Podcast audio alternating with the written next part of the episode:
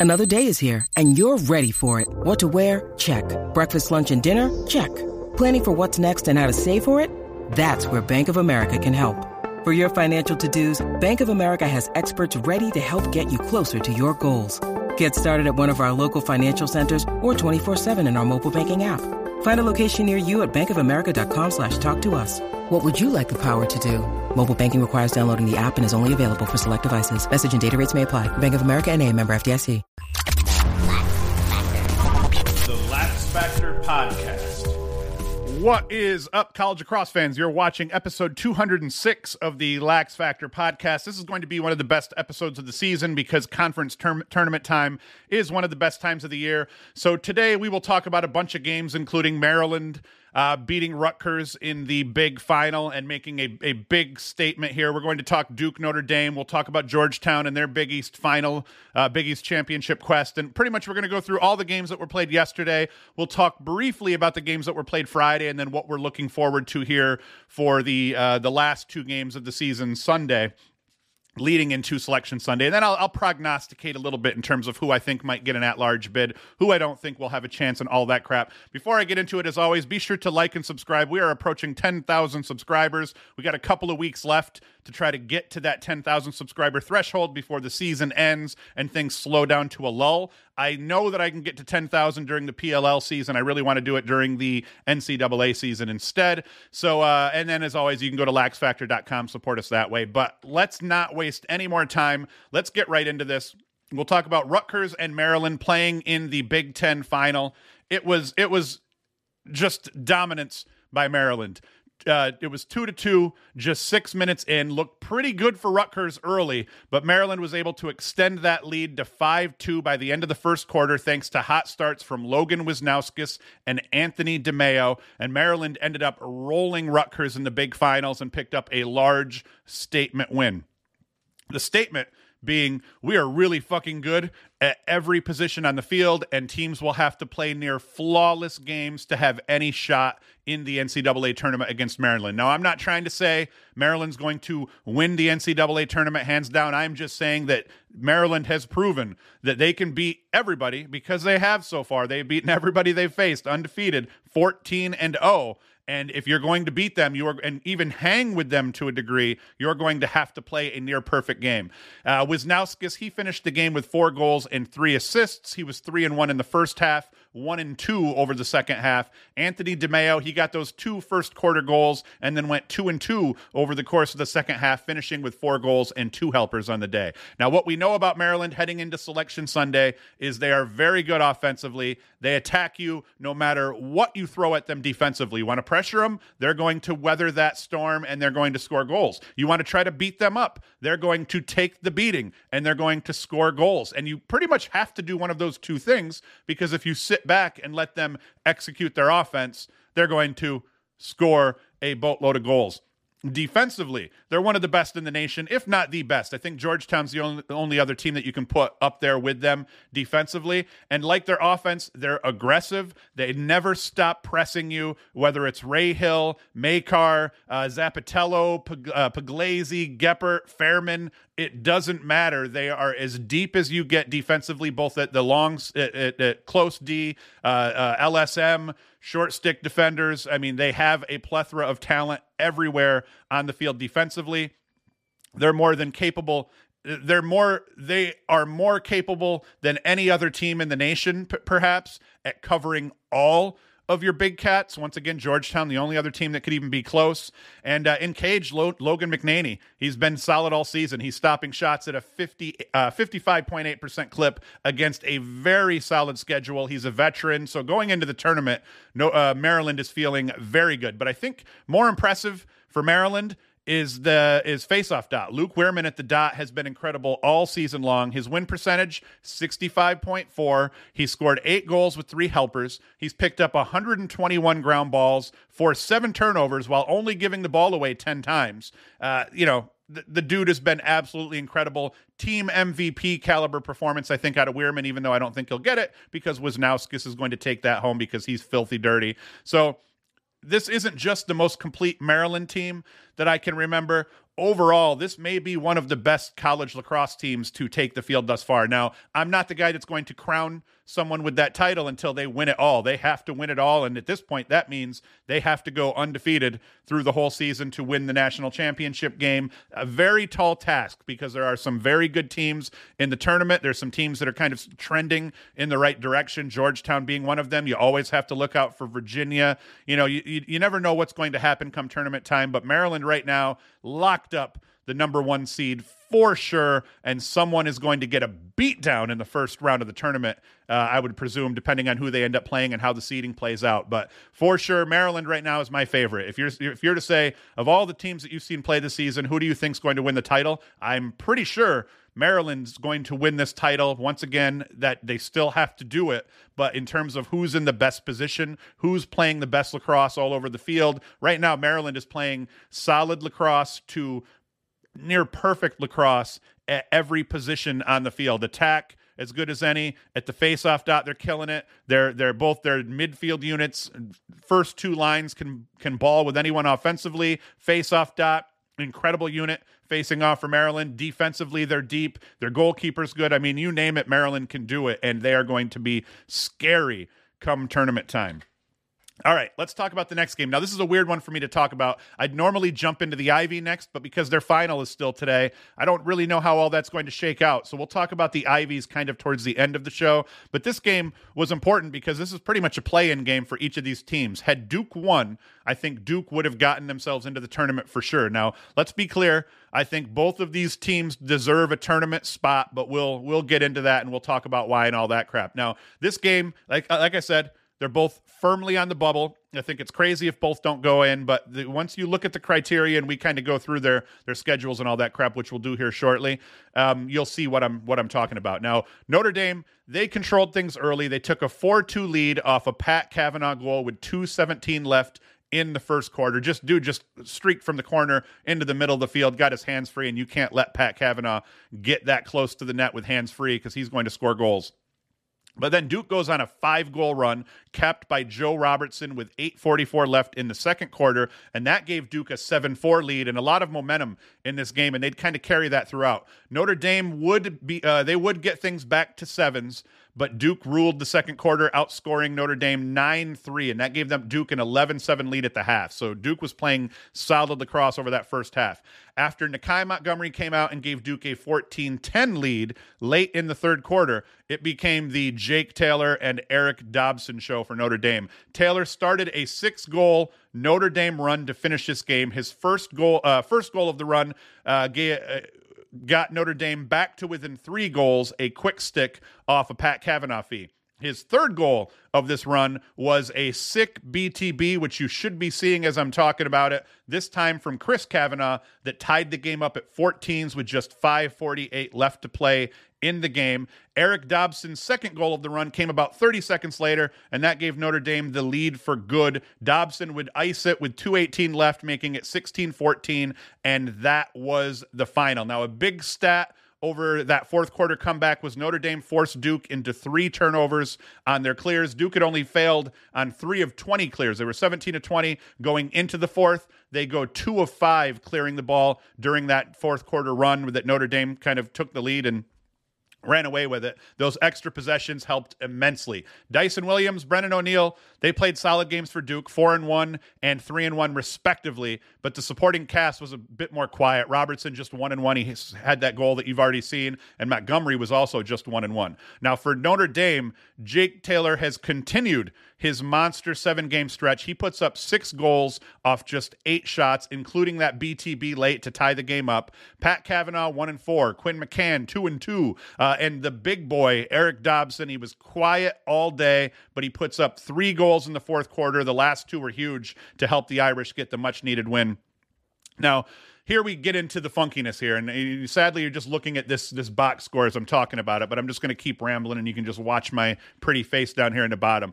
Duke had won two straight over UVA and North Carolina, but a loss to Syracuse at the end of March. They lost to Notre Dame in early April, and then they lost to Jacksonville, Loyola, and Penn earlier in the season. None of those look good. Now, listen, the Penn loss, not a bad loss. The Notre Dame losses, not a bad losses, except they've lost to Notre Dame twice now. But, uh, you know, overall, that second loss to Notre Dame, I'm just not sure. Duke did not finish the season off insanely strong. And I guess we can go right to their schedule here and look.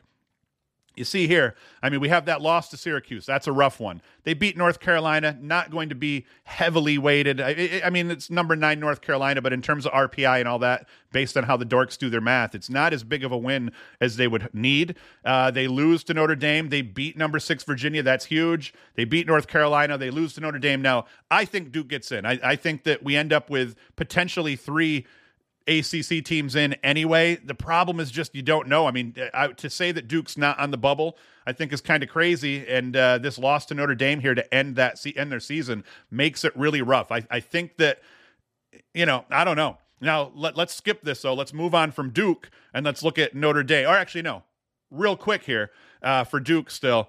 D- does does the fact that Duke has win have win does the fact that Duke got wins over Vermont, Robert Morris, Manhattan, and Richmond all won. All those teams won their conference tournaments. Does that help Duke get into the tournament? Because here they've beat four teams that are already going to be in the tournament with a couple of quality wins over some other teams here, like Virginia. That's a big one. So I think that in the end, Duke probably has enough quality wins to get them in. But you know, you can't I can't ignore all the other prognosticators that are a lot smarter than me as it pertains to the seating, the selection criteria, uh, RPI, and all that crap. The, them saying Duke's on the bubble means Duke's on the bubble, but I still think that you know if it was up to me, Duke and Notre Dame both get in. Now, if we go back to Notre Dame, they've lost to all of the best teams they've played outside of the ACC. They lose to Georgetown, Maryland, and Ohio State back to back to back early in the season. They then lost to Virginia before stringing six straight wins together. Now, the issue with those six straight wins, two were against Syracuse,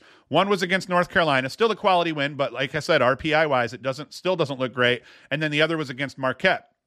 Hardly big wins, the best wins of the season against Duke. I think the six straight helps them for sure, uh, but they lack a bunch of quality wins and uh, and you know and but then then again they don't have any really bad losses because all of their the teams they lost to were all high you know ranked high RPIs and all that crap. Ohio State's technically their worst loss, so I think the fact they beat Duke in this season finale helps them. They beat Duke twice, that helps them.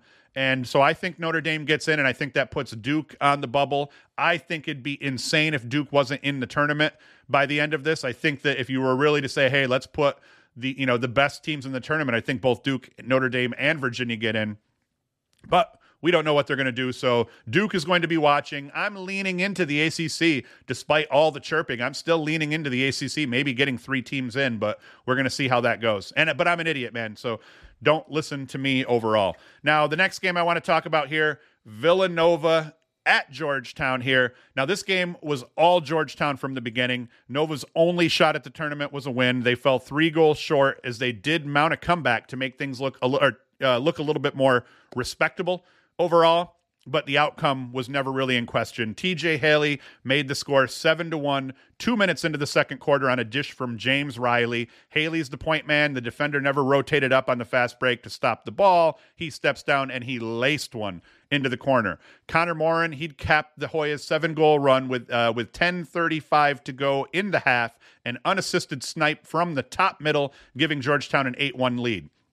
Georgetown, they spread things out offensively. Graham Bundy Jr. goes three and one. TJ Haley had a hat trick. James Riley, a goal and two helpers, while also winning 15 of 30 of the draws at the dot. The duo of Gibson Smith and Will Bowen, they forced five turnovers between the two of them. Owen McElroy stopped 17 to 29 shots face, so he had a great day in net. Uh, Smith had three cause turnovers. Will Bowen had two cause turnovers, just to make sure they get credits for their stats. Now, Georgetown they close out a very solid season with their only loss coming to Princeton earlier in the year. They've got quality wins over Penn, Notre Dame, Lehigh, Denver.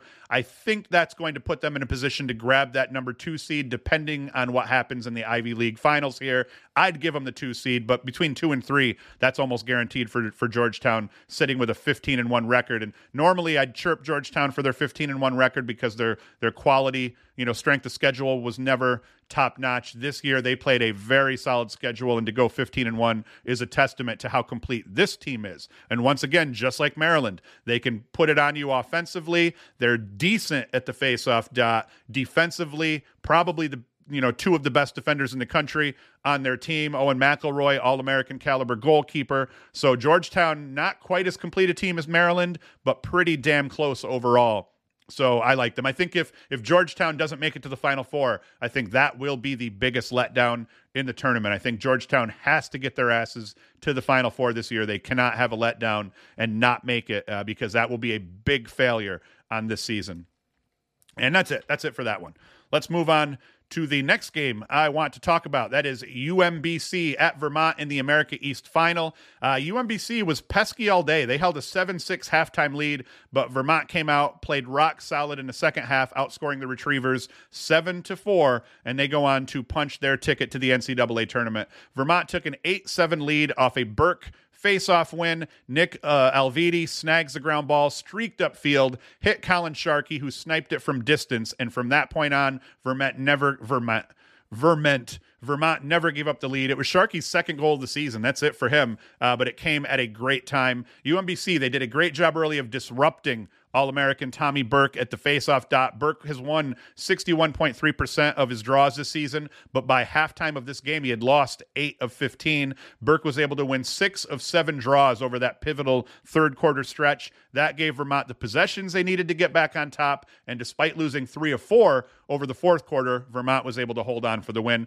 Burke finished the day winning 14 of 27. And then credit to Zach Dudley of UMBC for having a solid day there. If we get into the individual statistics here, specifically for Vermont, once again, Thomas McConvey has been great all season long. Five and zero. Klosterman one and two. Brock Haley one and two. They spread it out, man. They got they get production from this team. The run and gun style today beat out the six on six style of the day. And then in cage here we see Ryan Cornell. He ends up with 12 saves on the day for Vermont. He wins the goalie battle. Vermont wins the game and they will punch their ticket to the NCAA tournament. And that's that's the only team from from the America East that will will get a ticket to the America East tournament.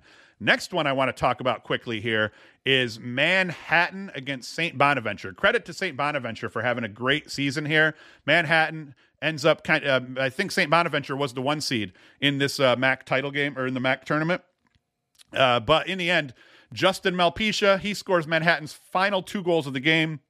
The second of the batch gave Manhattan an 8 5 lead, their largest lead of the game, and that proved to be the game winner by the game's end. Malpisha finished the game with three goals, came into the tournament with just two goals and a helper. He puts up three goals in the MAAC finals, including the game winner. Now, that's what stepping up looks like. And as you kind of see how it played out here, Manhattan ends up with the lead early. They kind of controlled it. Uh, they end up with that 8 5 lead. Now, St. Bonaventure, they do get two back late, and they did make a good little run towards the end here to try to to try to tie the game up late. Just ended up not being good enough. I heard a lot of people this season kind of talking about the battle of these two goalies here, and I heard people talking about how Dobson and Krebs were in line. Both should be PLL goalies. I watched this game. I mean, Dobson looked damn good in cage he wins the goalie battle in this one by quite a bit. I, I, I, think overall, I mean, Krebs was like 52% on the season. I think Dobson's save percentage was was approaching 60%. It might even been above 60%. So I know Dobson's going to be a PLL pro.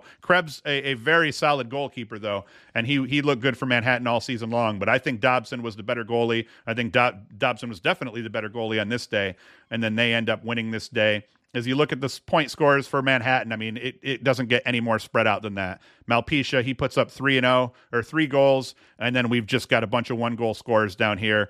Every single goal unassisted, which is something you don't see all the time. So that is pretty crazy. And then at the faceoff dot, Manhattan wins this game despite losing 6 of 19 draws. So hell of a job by Manhattan to a play solid defense and and kind of make up for uh, losing that faceoff battle so badly but then overall just putting it together enough to get that win and they win their conference tournament and they will be going to the ncaa tournament. I think they said for the first time in 20 plus years 22 years something crazy like that. Now here is where we get into more random here. It's mother's day so i'm kind of trying to push through this so that we can get ourselves to brunch this morning because i don't have a lot of time left here.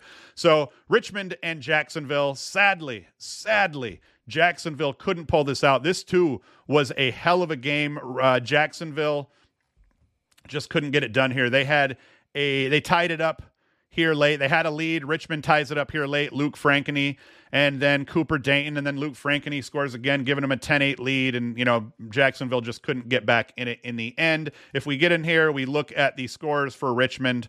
Ryan Lanchbury 1 and 3, Lance Madonna 2 and 1, Luke Frankeny uh, 3 and 0. Hell of a job here by Richmond on that side. They ended up kind of bottling up uh, Jackson uh, Jacksonville's Big Cats Jackson Intrieri, he goes 4 and 0. Max Waldbaum just 1 and 1. Uh, Jack Dolan just a goal. So you see Richmond played solid defense and then the the big the big stat right here is Luke Milliken 11 saves against 8 goals against. He wins the goalie battle. He ends up winning the day. What happened at the face-off dot here? Nathan Cap he did well. Yeah, so you know Richmond ends up winning this game despite a huge disparity at the faceoff dot. They lost lost nine of twenty two. Hell of a game though. Actually, I didn't. I'm, I'm not going to lie. I didn't see any of this one here because I was on vacation and I just got home yesterday. So my prep for this was a little short. But I was sad for this because I do not think Jacksonville is going to get an at large bid. I think that Richmond's going to be the only team that's going to get in. Um, is going to get in out of this bunch, and I think that, that Jacksonville losing this game ends their season, and it, what a it was a hell of a season for Jacksonville. So that is a little bit sad. We jump to our next game. Towson against Delaware. Delaware takes it pretty handily here. They held an 8 4 lead at the half and then rolled to the win from there. If we look at their stats, we've got Ty Kurtz with six goals on the day. This kid's had a great season. Let's see what he's done all season long. Uh, uh, uh, uh, Kurtz. Boom. You look at this. Just look at the stats, though, to finish the season out.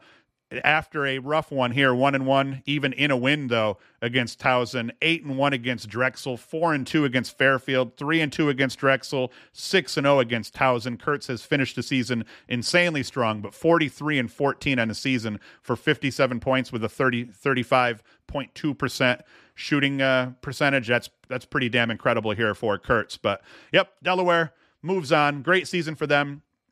Eleven and five during this regular season into their conference tournament, and uh, they'll be you know they're going to be a tough get for whoever ends up having to play them. They can play ball overall. Delaware can.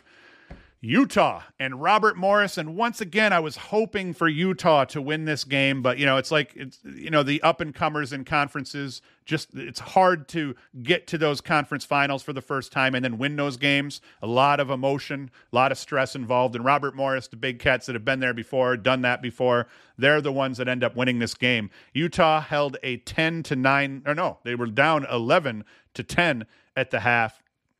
And despite the fact that things, you know, kept getting close, tied up. We saw a ton of ties and all that crap throughout it. Every time Robert Morris, every time Utah would score to kind of get back into it, Robert Morris, I'm butchering this here because Utah had the lead late even, and Robert Morris needed three, needed to string three goals together. So I butchered that. Utah held a 17-15 lead with 7:28 left in the fourth, if I'm going to get this right, and then Robert Morris strings together the game's final three goals. Uh, they tie it up with 55 seconds left in this game, and they score the game winner uh, in overtime uh, with 2:16 left in the overtime period.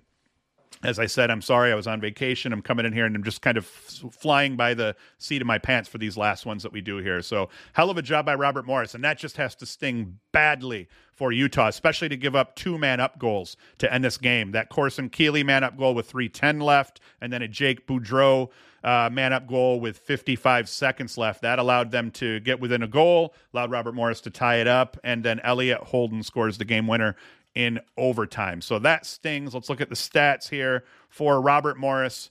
Man, look at that game for Jake Boudreau. Seven goals, three assists on the day. Taggart Clark goes four and three. So that is monstrous for them. They got it done at the faceoff dot. Robert Morris did as well, going 22 of 39 on the day between Bo Columbus, who ended up kind of not having a great day, but uh, Stephen Delmonic. I don't even know how to pronounce that. I hope I didn't butcher your name, man. Sorry to your parents uh, uh, if I did.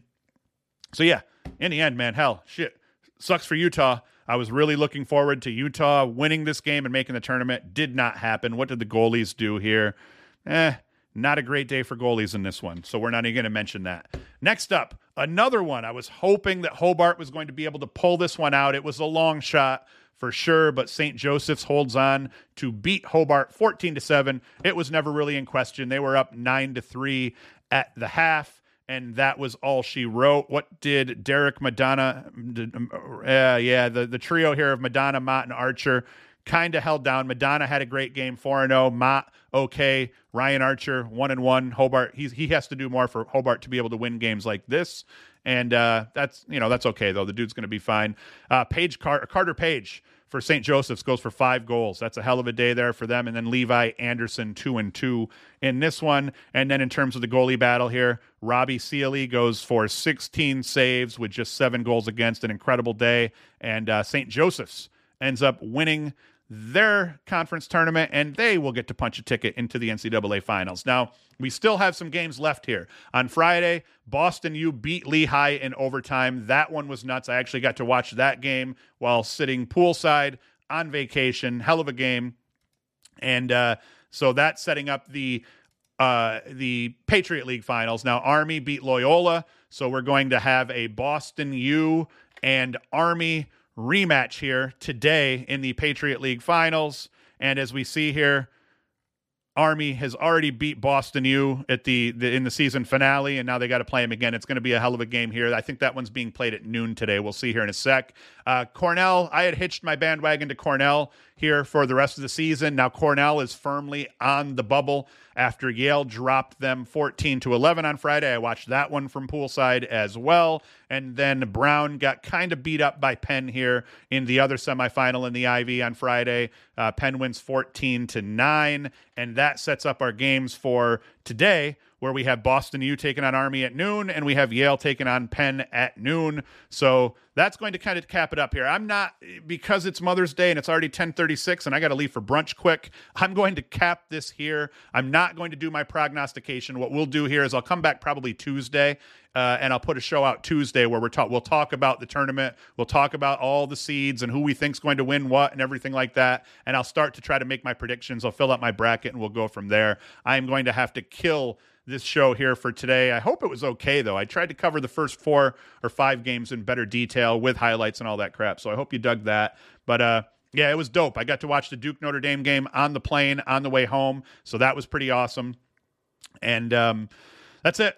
I'll be back here. I'm going to do a show on Tuesday. As I said, I may even live stream the show Tuesday night. I'll pop it up on Twitter or whatnot with what I'm going to, do, Twitter and Facebook, so you guys can see. But uh, that's today's show.